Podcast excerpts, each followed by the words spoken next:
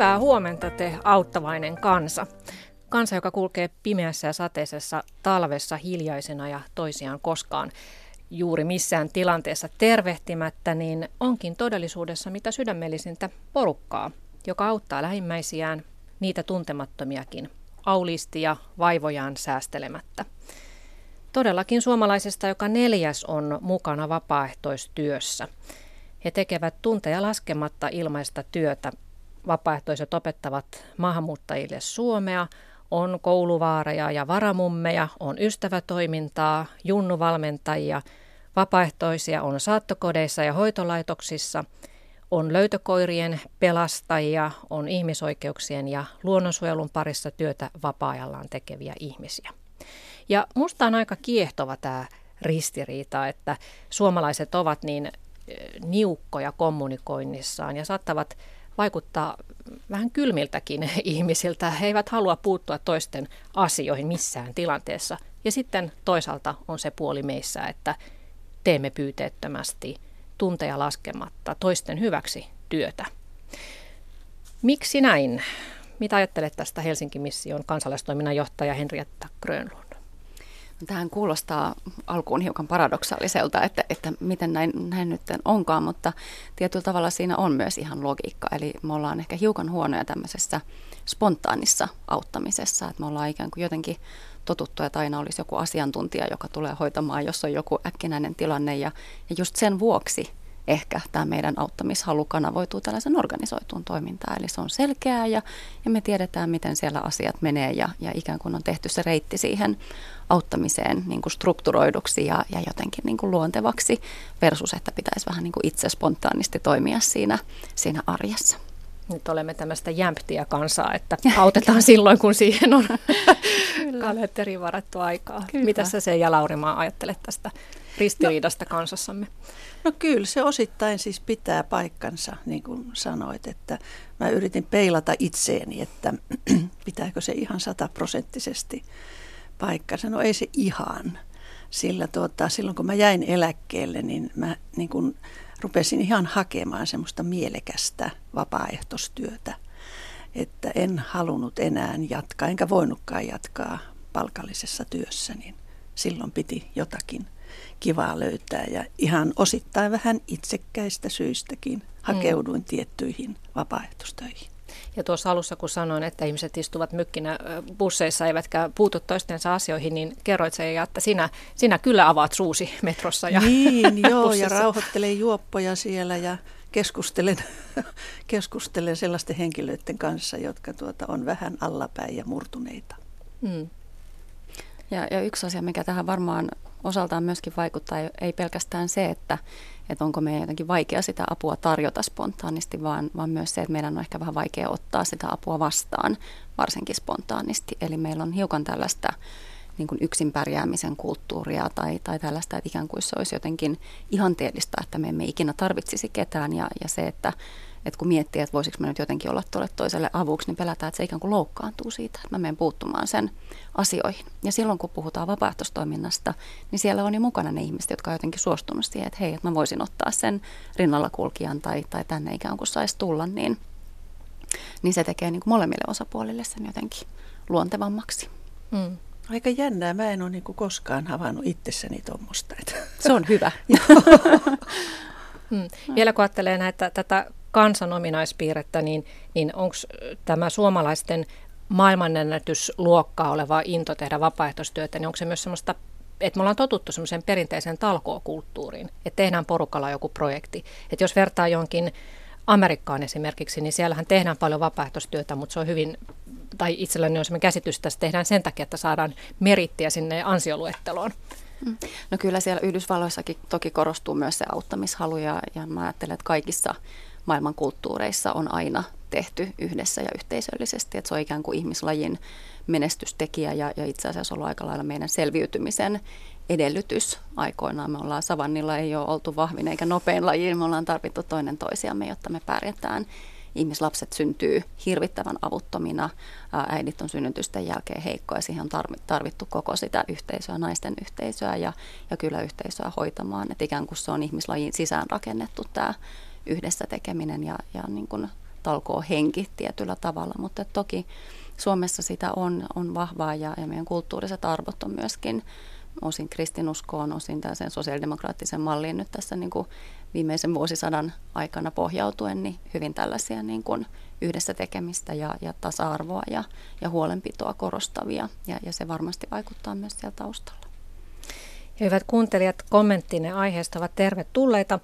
Lähettäkää meille tänne studioon Shoutboxin kautta kertomuksia siitä, että millaista vapaaehtois, anteeksi, vapaaehtoistyötä teette ja, ja ajatuksenne siitä, että miksi me kylminä pidetyt suomalaiset tosiaan olemme superinnokkaita tässä vapaaehtoisinnossamme. Seija Laurimaa, sinä olet 76-vuotias eläkeläinen, olet antanut minulle luvan kertoa ikäsi, ja sä oot ollut nyt 13 vuotta eläkkeellä ja tehnyt koko sen ajan vapaaehtoistyötä. Mistä se ihan alkuaan lähti ja, ja mitä kaikkea olet tehnyt? No silloin kun mä olin vielä töissä, niin mä luin tästä aseman lasten touhusta, eli silloin kun se perustettiin noin 25 vuotta sitten. Ja kun mä luin sitä, niin mä ajattelin, että toi on nyt se, johon mä menen sitten, kun mä pääsen eläkkeelle tai pyrin, että tulen auttamaan tai olemaan mukana näiden nuorten kanssa. Ja sitten mä olen ollut hyvin liikunnallinen ja haastatellut paljon liikuntaan siis asiantuntijoita. Ja silloin tuli yksi henkilö, joka on tuommoisessa kuin Friskisvettis liikuntaseurassa, joka perustuu ihan vapaaehtoisuuteen. Kaikki on vapaaehtoisia työntekijöitä, ei paitsi konttorihen, yksi konttorihenkilö. Niin mä ajattelin, että toi voisi olla myös aika kiva juttu. Ja se olikin se, joka sitten vangitsi mut ensimmäisenä, koska sinne haettiin lehteen päätoimittajaa ja, ja se oli aika lähellä mun aluettani. Ja kun oli riittävästi pitkään sitten ollut myöskin tuolla asemanlasten siellä nuorisokahvilassa, niin sitten mä ajattelin, että vielä voisi kokeilla jotakin muuta. Ja ihan sattumalta tulin sitten mukaan tuonne Alzheimer-yhdistyksen Ilo liikkua ryhmään, jossa olen nyt ollut sitten vähän toista vuotta. Mitä siellä tehdään? No siellä tota, liikutaan siis, jumpataan ja ollaan yhdessä. Ja se alkaa aina kello kymmeneltä ja päättyy kello kahdelta. Ja ne on maanantaisin ja tiistaisin nämä ryhmät. Ja, ja ne on ilmaisia Alzheimer-ihmisille, että sinne vaan mahdollisimman paljon. Ja kaikkein ihaninta on se, että se on tuolla Sonera-stadionilla. Ja ajatelkaa kuinka upeeta, kun on kaunis kesäpäivä tai syyspäivä ja suuri vihreä nurmikenttä. Ja siellä me jumpataan. Se on siis jotakin, se on aivan uskomattoman ihanaa. Hienoja elämyksiä. Kyllä. Ja oliko vielä niin, että, että kun tämä liikunta on lähellä sinun sydäntäsi, niin se oli myös sinun haaveammattisi nuorena? Kyllä. Silloin aikana, kun mietin, että mitä tässä nyt rupesi tekemään, niin ajattelin, että jumppamaikan homma olisi tosi mukava. Ja, ja mun jumppamaikkani sitten vähän ohjaili mua ja kun tuli tuli pukkihyppyjä ja mä en kerta kaikkiaan niissä onnistunut. Mä ajattelin, että tämä on niin ihan toivotonta, että ei mun kannattaisi mennä sinne, koska, tuota, koska tuota, nämä on siinä testissä mukana ja jos mä sitten kaatua rojahdan sen pukin päälle, niin en mä varmaan pääse opettajaksi ja niin se haave jäi. Mutta nyt sitten eläkkeellä se on toteutunut. Mä ohjaan sauvakävelyä jo kymmenen vuotta. Tämä on Henrietta Grönlund aika hyvä esimerkki siitä Seijan tapaus, että, että monesti vapaaehtoistyö voi, voi myös mahdollistaa sen, että voi toteuttaa jonkun siihen asti toteutumatta jääneen haaveen. Voi löytää uuden, uuden kanavan sille omalle mm. intohimolleen. Juuri näin, ja se on se vapaaehtoistoiminnan mahtavuus, että me saadaan siellä miettiä, että mikä on se, mille mun sydän palaa, mikä on se, mitä mä vielä haluaisin koittaa, tai, tai mitä mä toisaalta voisin vaikka eläkeikänä niin, niin haluta jatkaa sitten työuran jälkeen samantyyppistä. Että se on niin kuin jotenkin täysin vapaa kenttä, mistä me saadaan ihan omista motiveista ja haluista ja toiveista lähtien suuntautua sinne, mikä, mikä meitä kiinnostaa ja miellyttää oppia uutta ja, ja tehdä mitä, mitä mieli halajaa. Seija Laurimaa, olet tosiaan ollut kahdeksan vuotta teit töitä vapaaehtoisena siellä aseman lasten Walkers-kahvilassa ja, ja täytyy sanoa, että kovin moni 6-70 isoäiti-ikäinen ihminen ei välttämättä jaksaisi heilua siellä nuorten kanssa ja, ja yrittää pelata heidän kanssaan PlayStation-pelejä ja, ja jutella heidän maailmastaan, mutta sä oot jaksanut kahdeksan vuotta. Joo, silloin alkuvaiheessa niin tämä kahvilahan oli vain viikonloppuisin auki. Nythän se on auki joka ikinen päivä. Ja tota, silloin kun oli nuorempi, niin jakso paljon paremmin, että sen vuoksi me osittain lopetinkin, koska tuota alkoi niin kuin väsyttää jo. Ja siellä mm, on tämä kahvila, ja mä hyvin usein olin, vaihdeltiin tietenkin töitä, mutta tuota, kahvilan puolella aika paljon. Ja sitten keskustelin nuorten kanssa ja varsinkin sillä alkuvaiheessa niin sattui aina kaikkia hauskoja ja vähemmänkin hauskoja tapauksia, mutta kuitenkin semmoisia, jotka on säilynyt mielessä. Ja, ja, tota, ja se, mikä oli, ja varmaan edelleenkin on hyvä, niin siinä sai tavallaan niin kuin kasvattaa näitä nuoria, että ne innostui ja kiroili vähän liikaa, niin sitten kun vaan nosti sormea pystyyn, niin heti tuli anteeksi, anteeksi, anteeksi. Unohdin, että täällä ei saa kirota. Ja sitten se, että sinne otet, otettiin ja otetaan edelleenkin sellaisia nuoria, jotka on vähän humalassa, jota ei muihin nuorisopaikkoihin yleensä oteta. Ja sitten heidän kanssaan keskustellaan ja juotetaan kahvia ja saatetaan semmoiseen kuntoon, että ne pääsee turvallisesti kotiin. Mm.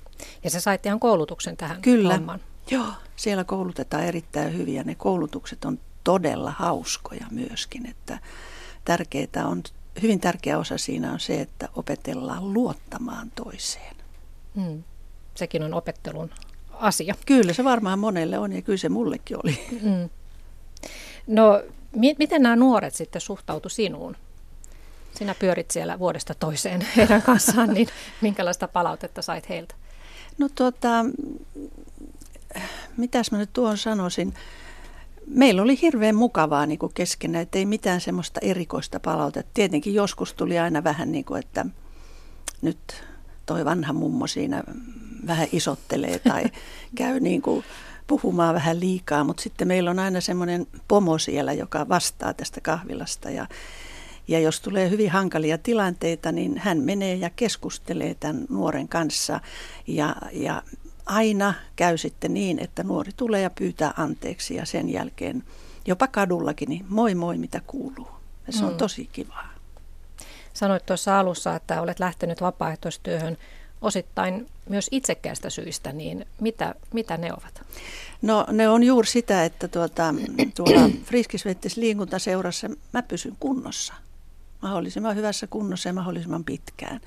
Ja sitten tuota näiden nuorten kanssa niin oli siis se, että mulla ei ole niin kuin lähipiirissä niin äh, sen ikäisiä ja must, mun, mulla oli hirveän tärkeää, kun aina puhuttiin, että nuoret tekee sitä ja nuoret tekee tätä ja vähän negatiivisissa sävyssäkin, niin mä halusin niin kuin tämmöisen läheisen kontaktin, että mä näkisin, että onko se todella totta ja totesin, että se ei ole totta hyvinkään usein, että enimmäkseen vain positiivisia kokemuksia. Mm. Ja sitten näiden Alzheimer-ihmisten kanssa, niin se, että, että ne, ne on todella ihania ja kivoja ihmisiä. Niiden kanssa on hauska jutella, koska muistot on monienkin kanssa samanlaisia, kun mä olen jo aika iäkäs, niin, niin on helppo keskustella ja ne on hauskoja. Me nauretaan ihan hirveästi siellä joka päivä. Henrietta Grönlund, olet siis Helsingin Mission kansalaistoiminnan johtaja ja Helsingin Missiohan tunnetaan tahona, joka taistelee yksinäisyyttä vastaan ja teillä on noin 700 vapaaehtoista mukana toiminnassanne, niin miten yksinäisyys ratkeaa vapaaehtoistyön voimin?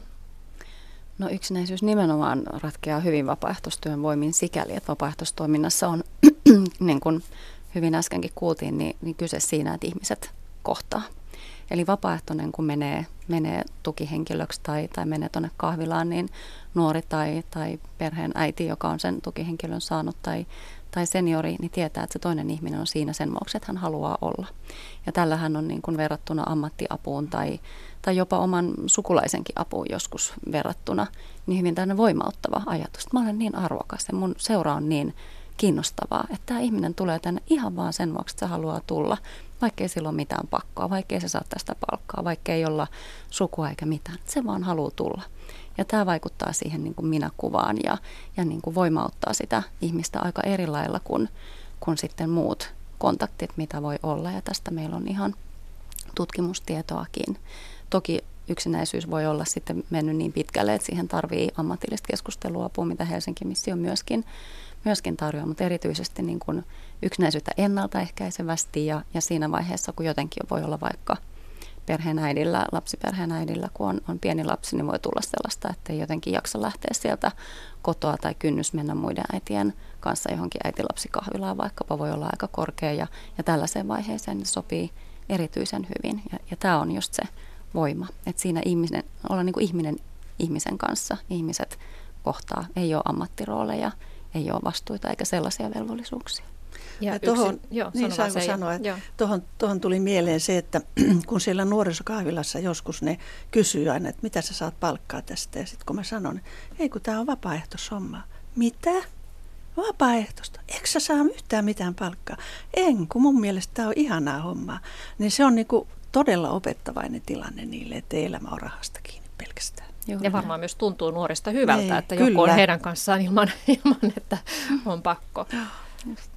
Mutta tuosta yksinäisyydestä, Henrietta, niin se, se siis tuota, koskettaa kaiken ikäisiä. Kerroit, että ei, ei pelkästään seniorit ole vapaaehtoistyön kohteena, vaan kaiken ikäiset. Kyllä, valitettavasti yksinäisyys on, on niin kuin sellainen, me sanotaan, että se on köyhyyden muoto. Me ollaan järjestö, joka on 130 vuotta taistellut kaupunkilaista köyhyyttä vastaan ja, ja yksinäisyys on siitä hyytävä köyhyyden muoto. Yksinäisyys on, on niin kuin köyhyyttä toisista ihmisistä, ihmiskontakteista, luottoihmisistä, ryhmistä, joihin, joihin kuulua ja, ja se voi niin kuin koskettaa ihan ketä tahansa, myös sellaisia ihmisiä, joita ulkoapäin me ei osattaisi ajatella. Eli se voi olla myös tällainen emotionaalisen yksinäisyyden kokemus, vaikka ihmiskontakteja olisi paljonkin, jotenkin puuttuu just se ihminen, jolle, jolle mä voin jakaa asioita ja, ja näin poispäin. Ja, ja yksinäisiä ihmisiä on hyvin paljon esimerkiksi nuorten aikuisten joukossa, eli, eli uusimpien tutkimustulosten mukaan, niin, niin nuorten aikuisten joukossa jopa enemmän kuin esimerkiksi keski-ikäisten joukossa. Ja tämä yksinäisyys on myös esimerkki siitä, että jos lähtee vapaaehtoiseksi yksinäisen seuraksi, niin se ei tarvitse mitään erityisiä taitoja siltä vapaaehtoistyöntekijältä. Tarvitsee olla ihminen ihmiselle. Niin. Ihminen, joka välittää. Se on se taito, mitä siinä tarvitaan. Henrietta Grönlund, olet tehnyt myös väitöskirjan nuorista vapaaehtoistyön työn tekijöistä kentällä siitä, miten vapaaehtoistyö heijastaa yhteiskunnan arvoja. Ja tämä onkin mielenkiintoinen ristiriita, että toisaalta me puhumme kovenevien arvojen Suomesta ja, ja kilpailuyhteiskunnasta ja, ja omillaan pärjäämisen tärkeydestä. Ja sitten taas toisaalta vapaaehtoistyöhön liittyy ihan vastakkaiset arvot, tasa-arvo, sosiaalinen oikeudenmukaisuus ja, ja epäitsekkyys.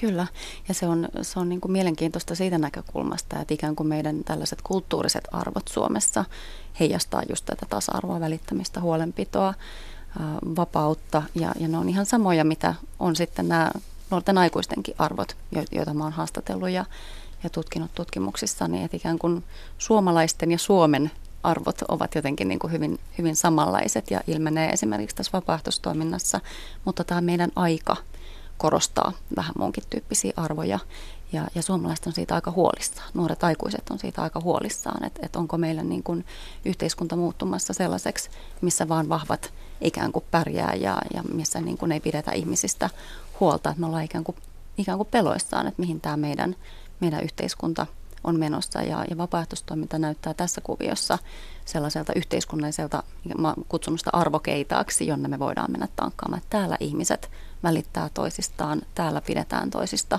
huolta, täällä niin kuin ne meidän perinteiset hyvät arvot on, on vallalla. Et nyt kun puhutaan niin paljon tästä kilpailukyvystä ja, ja niin kuin kaikesta, mikä on tietysti myöskin tärkeää, niin, niin saattaa tulla välillä sellainen olo, että ikään kuin se olisi niin kuin itseisarvo eikä väline talous on kuitenkin aina vaan väline, jolla me pyritään tiettyjä asioita tekemään. Ja tämä on ehkä se ristiriita, joka tällä hetkellä näkyy. Ja, ja vapaaehtoistoiminta voi siihen tuoda semmoista tietyllä lailla jopa niin kuin helpotusta, että on kuitenkin vielä paljon meitä, jotka välitetään. 40 prosenttia suomalaisista osallistuu tällaiseen vapaaehtoistoiminnan kentän toimintaan. Eli, eli kyllä, me, kyllä me tässä pärjätään. Siitä voi saada ikään kuin myös toivoa. Mm. Mutta mihin se pahimmillaan voi sitten johtaa, jos tämä, tämä ristiriita kärjistyy, että kansalaisilla on ihan erilaiset henkilökohtaiset arvot kuin sitten yhteiskunnalla.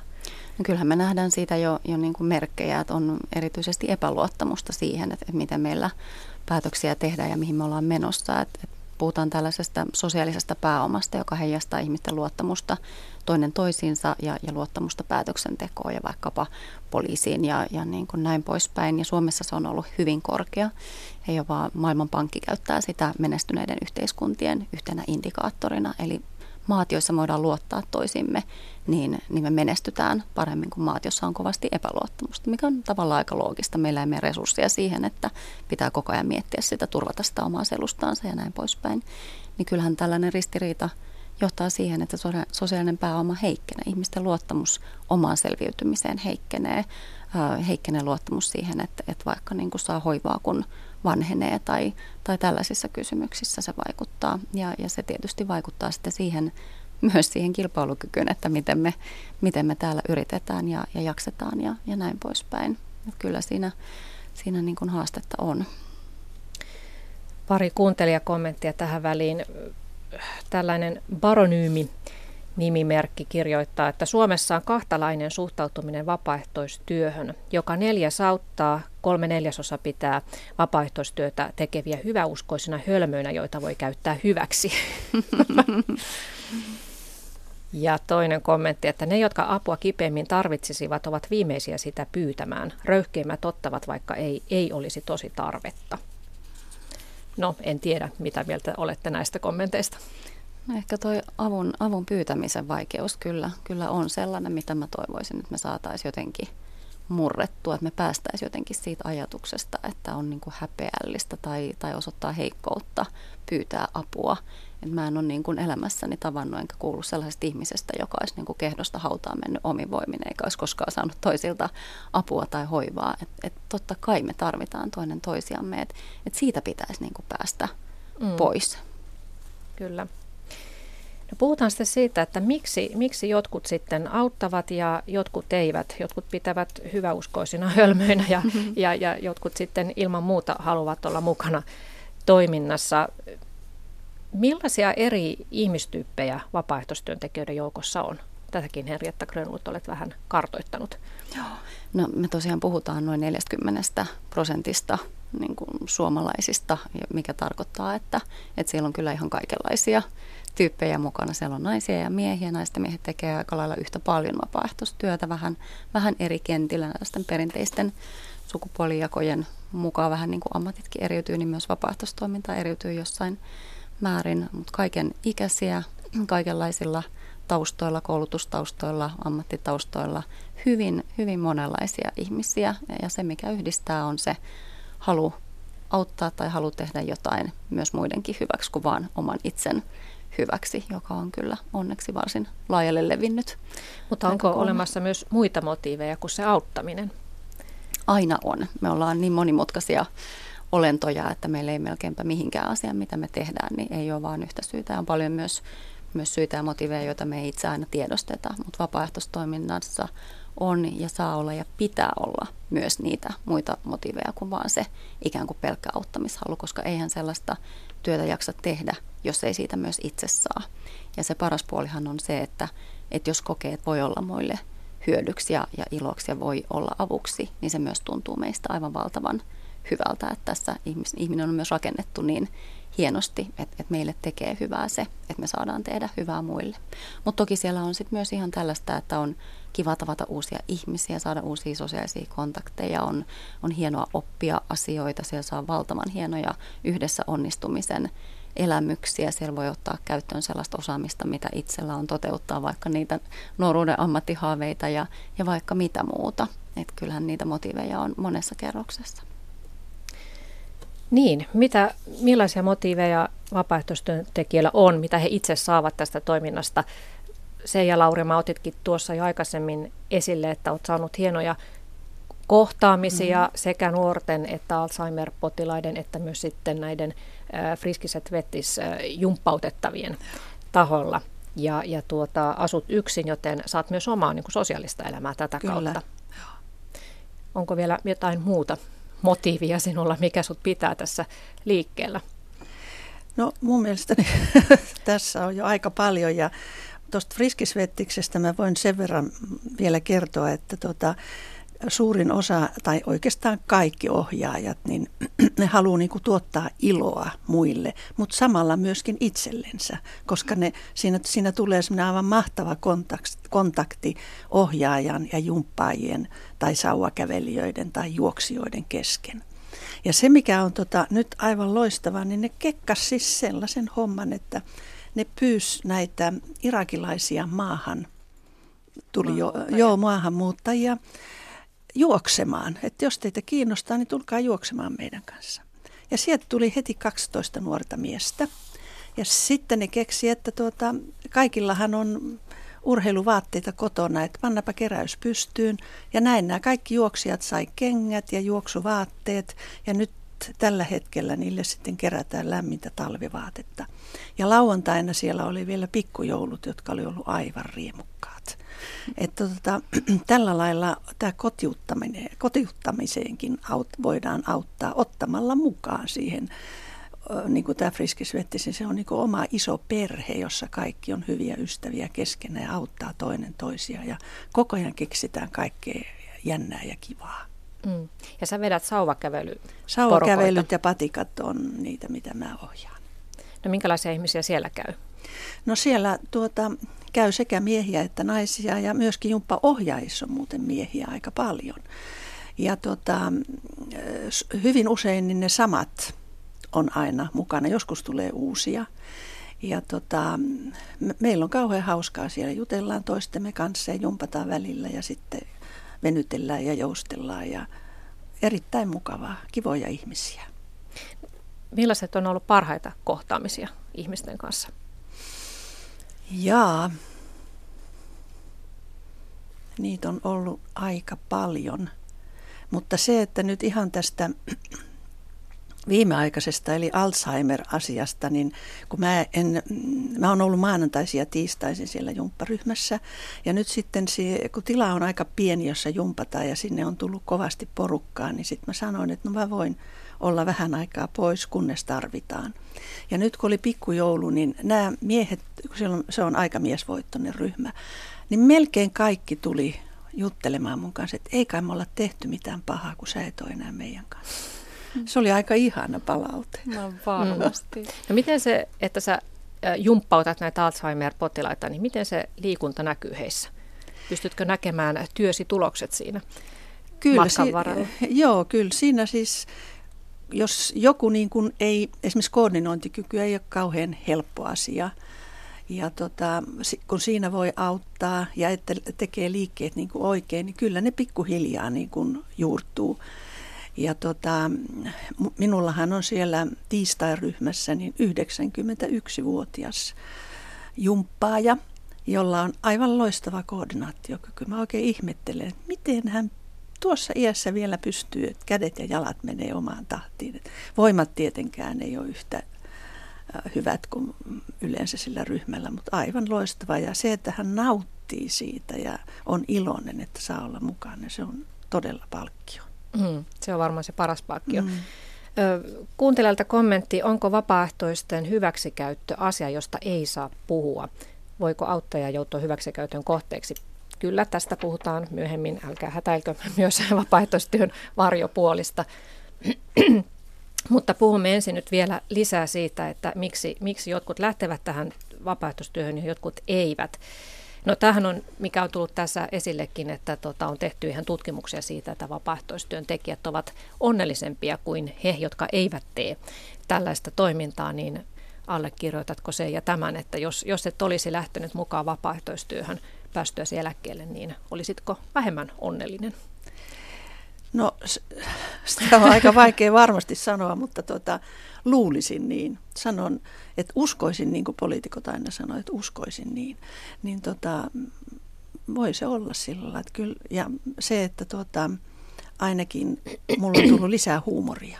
Mm. Ja se on tässä aivan ehdoton tässä hommassa.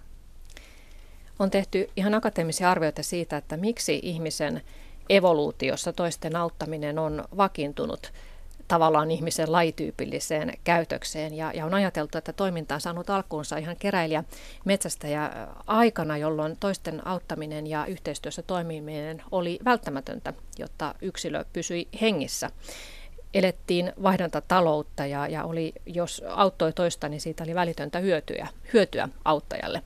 Jos taas ei suostunut yhteistyöhön, niin lensi tästä yhteisöstä ulos ja, ja kohtalona oli sitten karu kuolema.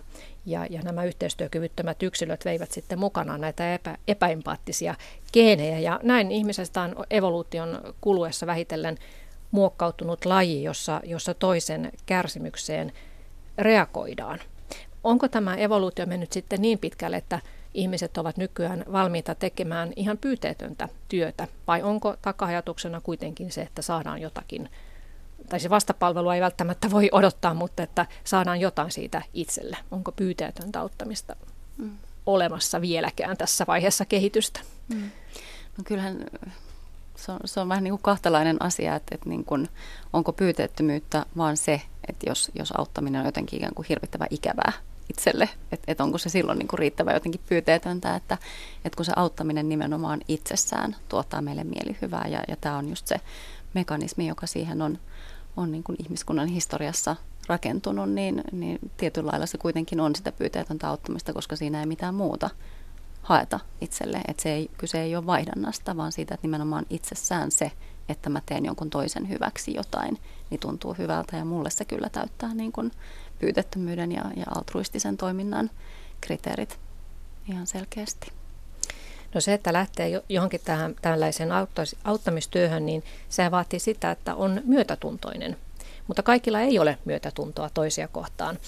Ja Helsingin yliopiston professori Anne-Pirkitta Pessi on tutkinut myötätuntoa ja, ja hän sanoo, että kun ihminen on kasvatettu niin, että hän tietää olevansa rakkauden arvoinen, niin silloin hänen on helpompi myös ymmärtää, että muutkin ovat.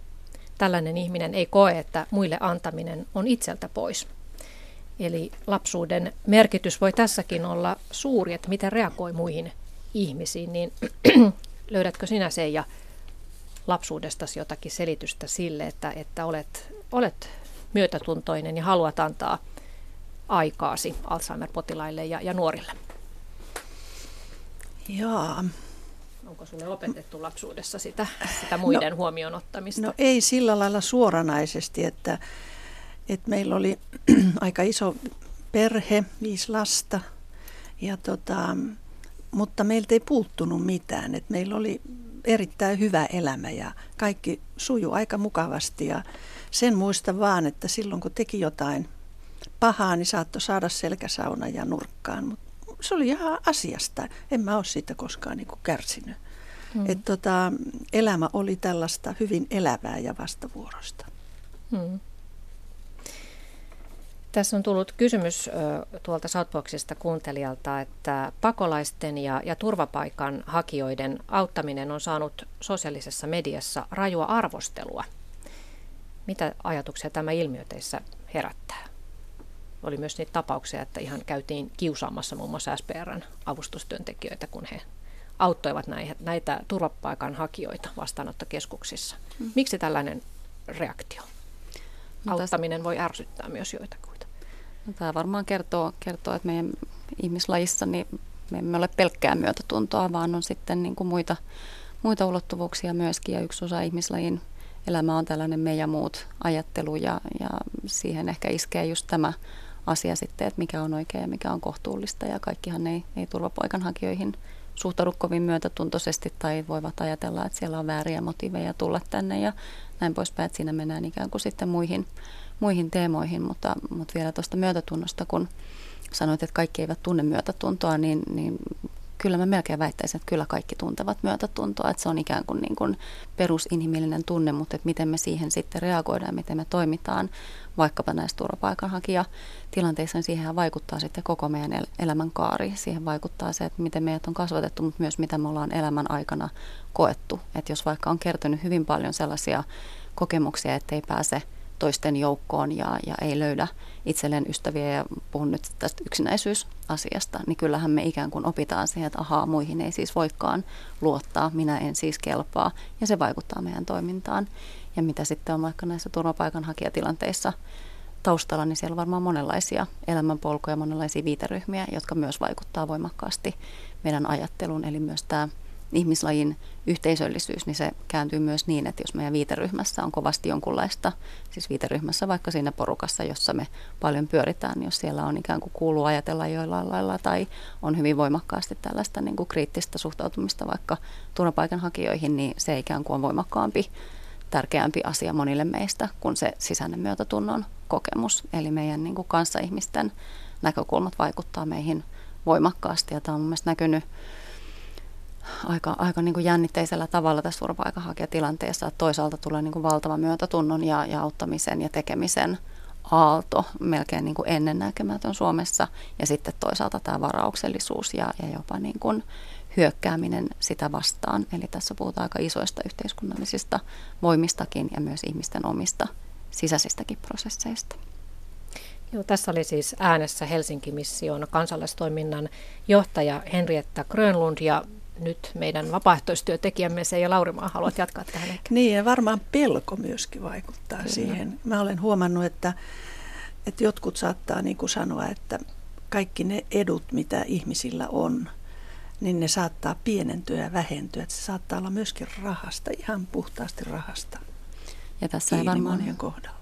Kyllä, eikä varmaan auta se, että, että meillä on itsellä sitä sosiaalista pääomaa niin kuin vähemmän, mistä aiemmin puhuin, eli se luottamus mm. siihen, että miten me muutenkin täällä selviydytään, että, että on työttömyyttä ja, ja on vaikeutta ja on oikeasti Suomessa ihmisiä, joilla menee, menee huonosti mm. ja, ja me ollaan niin kuin huolissaan, että miten meidän tässä oikein käy. Ja sitten vielä tulee, tulee niin kuin iso ryhmä ihmisiä, jotka tarvitsisivat meidän apua, niin varmasti pelko on, on keskeinen asia siellä taustalla. Mm kun meillä menee huonosti, niin kun nuo tulevat tänne, niin meillä menee kohta vielä huonommin. Niin, Tämä kai se on se pelko. Ja, ja kun tuosta myötätunnosta puhuttiin, niin toki voi olla myös niin, että niin kuin sanoitkin Henrietta Grönlund, että kaikilla ihmisillä sitä myötätuntoa kuitenkin sydämestä löytyy, niin nämäkin ihmiset, jotka sitten käyvät kiusaamassa maahanmuuttajia auttavia ihmisiä, niin he saattavat sitten itse ehkä kohdistaa sen myötätunnonkin toiseen väestöryhmään ja tekevät ehkä vapaaehtoistyötä jossain, jossain toisessa porukassa. Että inhimillistä sekin totta kai, että omien mielenkiintojen kohteen mukaisesti sitten valitaan se vapaaehtoistyön kohde. Kyllä, ne ei ole mustavalkoisia asioita. Mutta se, että tuota, ihmisiä autetaan, niin pitäisikö sen olla itsestään selvää eikä sellainen päivittelyn aihe, että, että pastori Mariana Toiviainen Kallion seurakunnasta, niin hän on majoittanut kuukausi tolkulla yksiössään romaneja ja, ja maahanmuuttajia. Ja, ja häntä ärsyttää se, että, että meillä Suomessa vieraanvaraisuutta pidetään jotenkin radikaalina ja, ja sitä päivitellään, että miten sä nyt tuollaista teet. Toiviainen kertoo, että hän on reissannut paljon Afrikassa ja, ja kohdannut ihmisiä, jotka itsestään selvästi vähästään jakavat muille ja itsestään selvästi häntä majoittavat vaatimattomissa olosuhteissaan, että miksi me emme siis tekisi samalla lailla muille. Vapaaehtoistyö ei tietenkään välttämättä tee ihmistä, ihmisestä parempaa kuin muistakaan ihmisistä, mutta kaikilla tietenkään ei ole sitten niitä resursseja, niin kuin sanoitkin Henrietta, että sosiaalinen pääomamme luottamus hupenee tässä. Mm, kyllä, ja, ja meillä on ehkä, siinä voi taustalla olla, olla jonkun verran tätä meidän hyvinvointivaltio ajatteluakin, että me ollaan ikään kuin hukattu niitä kansalaistaitoja, miten ollaan vieraanvaraisia, miten autetaan toisiamme arjessa, että me ollaan jotenkin, niin kuin, onhan meillä on ollut sitä talkookulttuuria ja on ollut rotinoita ja on ollut monenlaisia käytäntöjä ja tapoja ja normeja niin kuin aikoinaan. Ja sitten meillä on tullut tämä, tämä verovaroin rahoitettu ikään kuin hyvinvoinnin tuottamisen malli, joka on ollut valtavan hieno asia, joka on tehnyt meistä maailman onnellisimpien ja taloudellisesti vauraimpien maiden joukkoon kuuluvan, kuuluvan maan ja yhteiskunnan, mutta siinä on ehkä hiukan kadotettu sit samalla sitä yhteisvastuullisuutta, että on ikään kuin ajateltu, että no, että tämä hoidetaan niin kuin sieltä yhteisestä kassasta ja tämä menee näin ja, ja vähemmän niin kuin luotetaan tämmöisiin, että tulee jostain joku asiantuntija tai spesialisti, jonka toimialaan tämä ikään kuin, niin kuin kuuluu, että me ollaan hukattu niitä taitoja ja, ja, ja niin kuin normeja, mitä monissa muissa yhteiskunnissa vielä on enemmän. Et meillähän esimerkiksi vapaaehtoistoiminta ei ole minkäänlainen normi tai, tai tämän kaltainen vieraanvaraisuus, mistä puhuttiin, niin ei ole normi. Meillä ei ole mitään ikään kuin pakkoa siihen, mikä toisaalta myös kääntyy sitten myös voimavaraksi sillä lailla, että siellä todella se vapaaehtoinen halu olla toisten kanssa, niin korostuu sitten vielä niissä motiiveissa, joka itsessään on rikkaus toki sekin. Kuuntelijakommentti Pirkko kirjoittaa näin, että löytyy vielä iso joukko suomalaisia, joiden sydän ei ole kivettynyt itsekkäisiin tarpeisiin, vaan näkee lähimmäisten hädän. Ja hän toivoo, että mediassa tuli, otettaisiin enemmän esille näitä suomalaisia äiti Teresoja. Opetetaan toisillemme antamisen ja jakamisen iloa. Auttaminen ei ole rahasta kiinni, vaan rakkaudesta lähimmäiseen. Aiku hienosti sanottu. joo, sanottu. Joo. Ja näin se on, ja mediahan mm. tietysti kuuluu nostaa esiin niin kuin epäkohtia ja, ja yllättäviä negatiivisia asioita. Se kuuluu ikään kuin tähän uutisviran lainalaisuuksiin, mutta, mutta kovasti kun sitä mediaa nyt seurataan, niin saattaa ehkä niin kuin vääristyä se kuva, kuva maailmasta ja sitten ihmetellään, että miten ne jotkut siellä auttaa, että kun meillä ei ole näitä niin kuin hyvien uutisten uutisia ei tietenkään tule samassa mittakaavassa kuin mitä, mitä todellisuus näyttää. Että eihän maailmalla koskaan itse asiassa ole monessa suhteessa ihmiskunnalla mennyt niin hyvin kuin tällä hetkellä. Ja tähän sopiikin sitten, että jatkan nimenomaan näistä negatiivisista puolista. Nimittäin tällainen lause, että ihmisen hyvä tahto on kaiken pahan alku. Sehän monesti pitää paikkansa, mutta pitääkö se vapaaehtoistyössä paikkansa? Ja oli tuossa tuo kuuntelijakommenttikin aikaisemmin, että että tuota, kuinka paljon vapaaehtoistyöntekijöitä saatetaan hyväksi käyttää. Mm. Olen itsekin kuullut tapauksista, että vapaaehtoistyöntekijä pidetään ikään kuin orjana ja, ja häntä komennellaan ja, ja käskytetään ja teetetään paljon töitä, jotka itse asiassa kuuluisivat ihan jonkun muun tehtäväksi. Mitä no. mieltä olette tästä?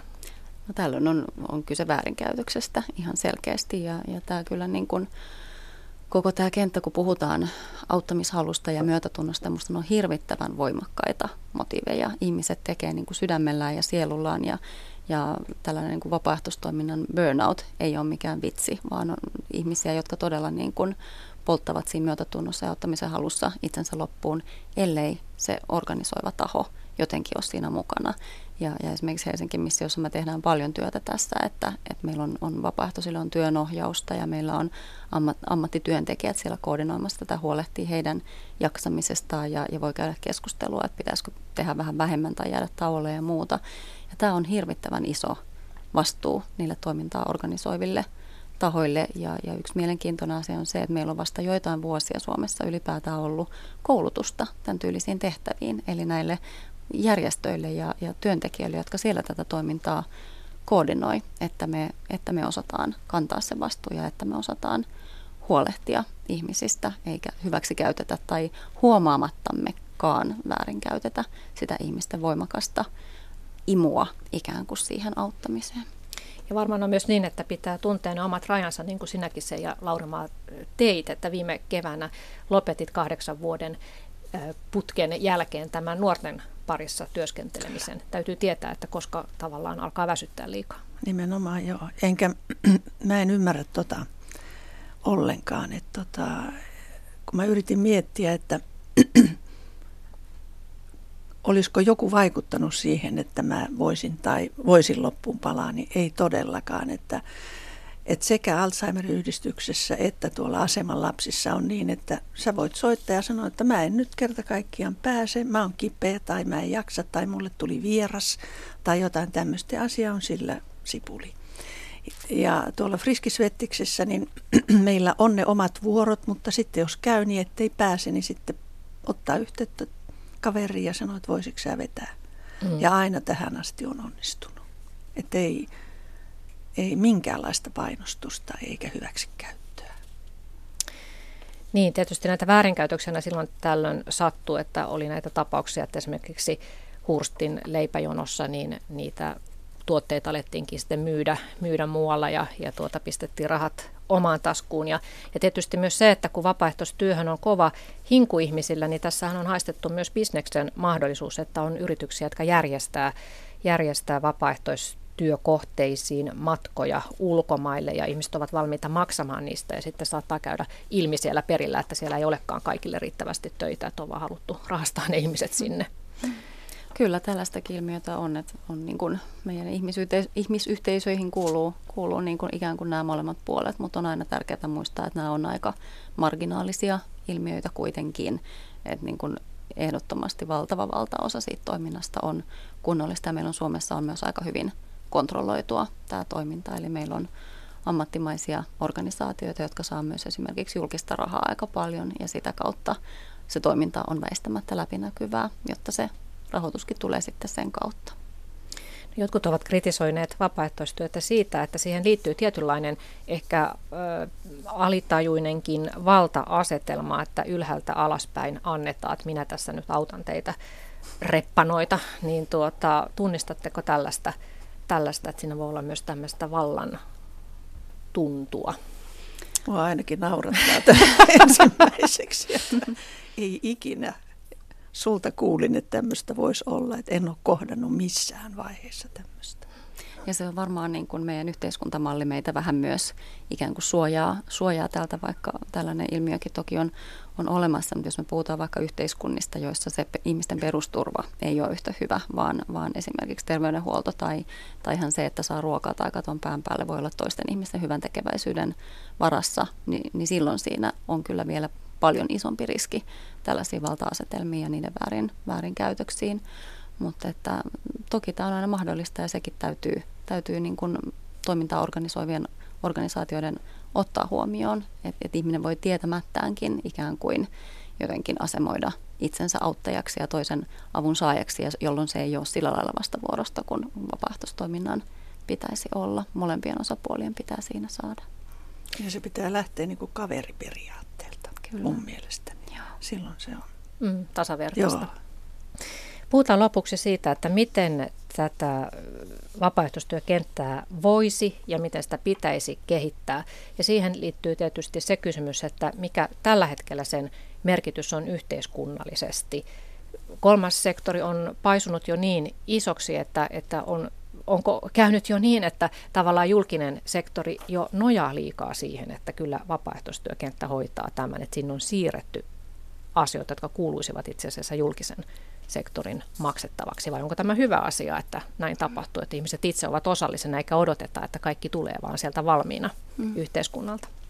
Mä nä- näkisin, että näillä on molemmilla kyllä niin kuin omalaisensa rooli, että toki me voidaan niinkin ajatella, että, että vapaaehtoistoiminta ja, ja julkinen sektori olisi ikään kuin vaihtoehtoisia tapoja hoitaa joitain asioita ja, ja varmasti sellaista painetta on, että toivotaan, että, että vapaaehtoistoiminta ja järjestöt ottaa hoitaakseen tiettyjä asioita, joihin vaikka julkisella sektorilla ei ole enää varaa, mutta kyllä se vapaaehtoistoiminnan omin rooli ja paras rooli on niissä asioissa, joita julkinen sektori ikään kuin ei voi hoitaa. Ja julkinen sektorihan ei voi tulla, viranomainen ei voi tulla tasavertaiseksi kaveriksi koskaan, vaikka siellä työntekijöillä olisi miten sydänkultaa, niin heillä on kuitenkin se ihan oma, oma roolinsa. Ja siinä, että jos vaikka puhutaan vanhustenhoidosta tai, tai muusta, jossa tietyt palvelut viedään vaikka sinne kotiin, saa hoivaa ja, ja tukee tiettyihin asioihin, niin se työntekijä ei kuitenkaan ole se, joka tulee sinne ihan vaan sen takia, että haluaa sitä ihmistä tavata ja, ja pitää kädestä kiinni ja kiireettömästi siellä juttelee. Ja silloin kun nämä molemmat toimii yhdessä, niin silloin on ikään kuin se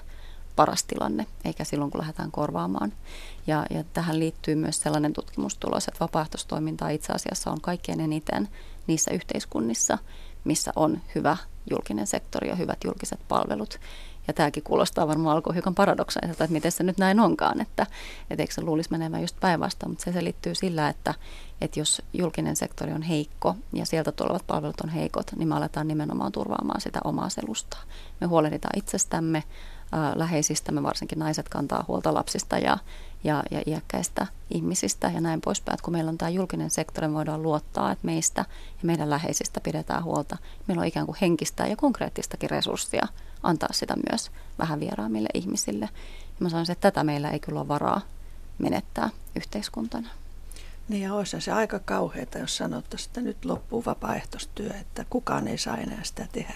Ajatelkaa, kuinka paljon vapaaehtoistyöntekijöitä siitä kärsisi ja, ja vanhainkodit saataisiin monta uutta vanhainkotia rakentaa ja muuta, jos ei saisi tehdä vapaaehtoistyötä. Mm. ei sitä varmaan olla kieltämässä, mutta... Mutta, mutta jos. Niin, niin, kyllä, joo. Ja, tai itse asiassa on sellaista väläytetty sellaista ideaa, että, että aloitettaisiin tällainen niin kuin, ö, kansalaistyömalli, eli vapaaehtoistyöstä tavallaan tehtäisiin palkkatyötä, jolloin se sidottaisiin niin kuin enemmän tähän ammattimaiseen organisaatioon. Mm-hmm. Nämä on, nämä on mielenkiintoisia on tietenkin hyvä, että kaikenlaista heitellään ja, ja niin pohditaan ja näin, mutta että on myös tutkimuksia, jotka osoittaa, että, että jos ihmisille aletaan vapaaehtoistoiminnasta tai veren luovuttamisesta esimerkiksi maksaa palkkioita, niin heidän motivaationsa siihen heikkenee ja se toiminta vähenee.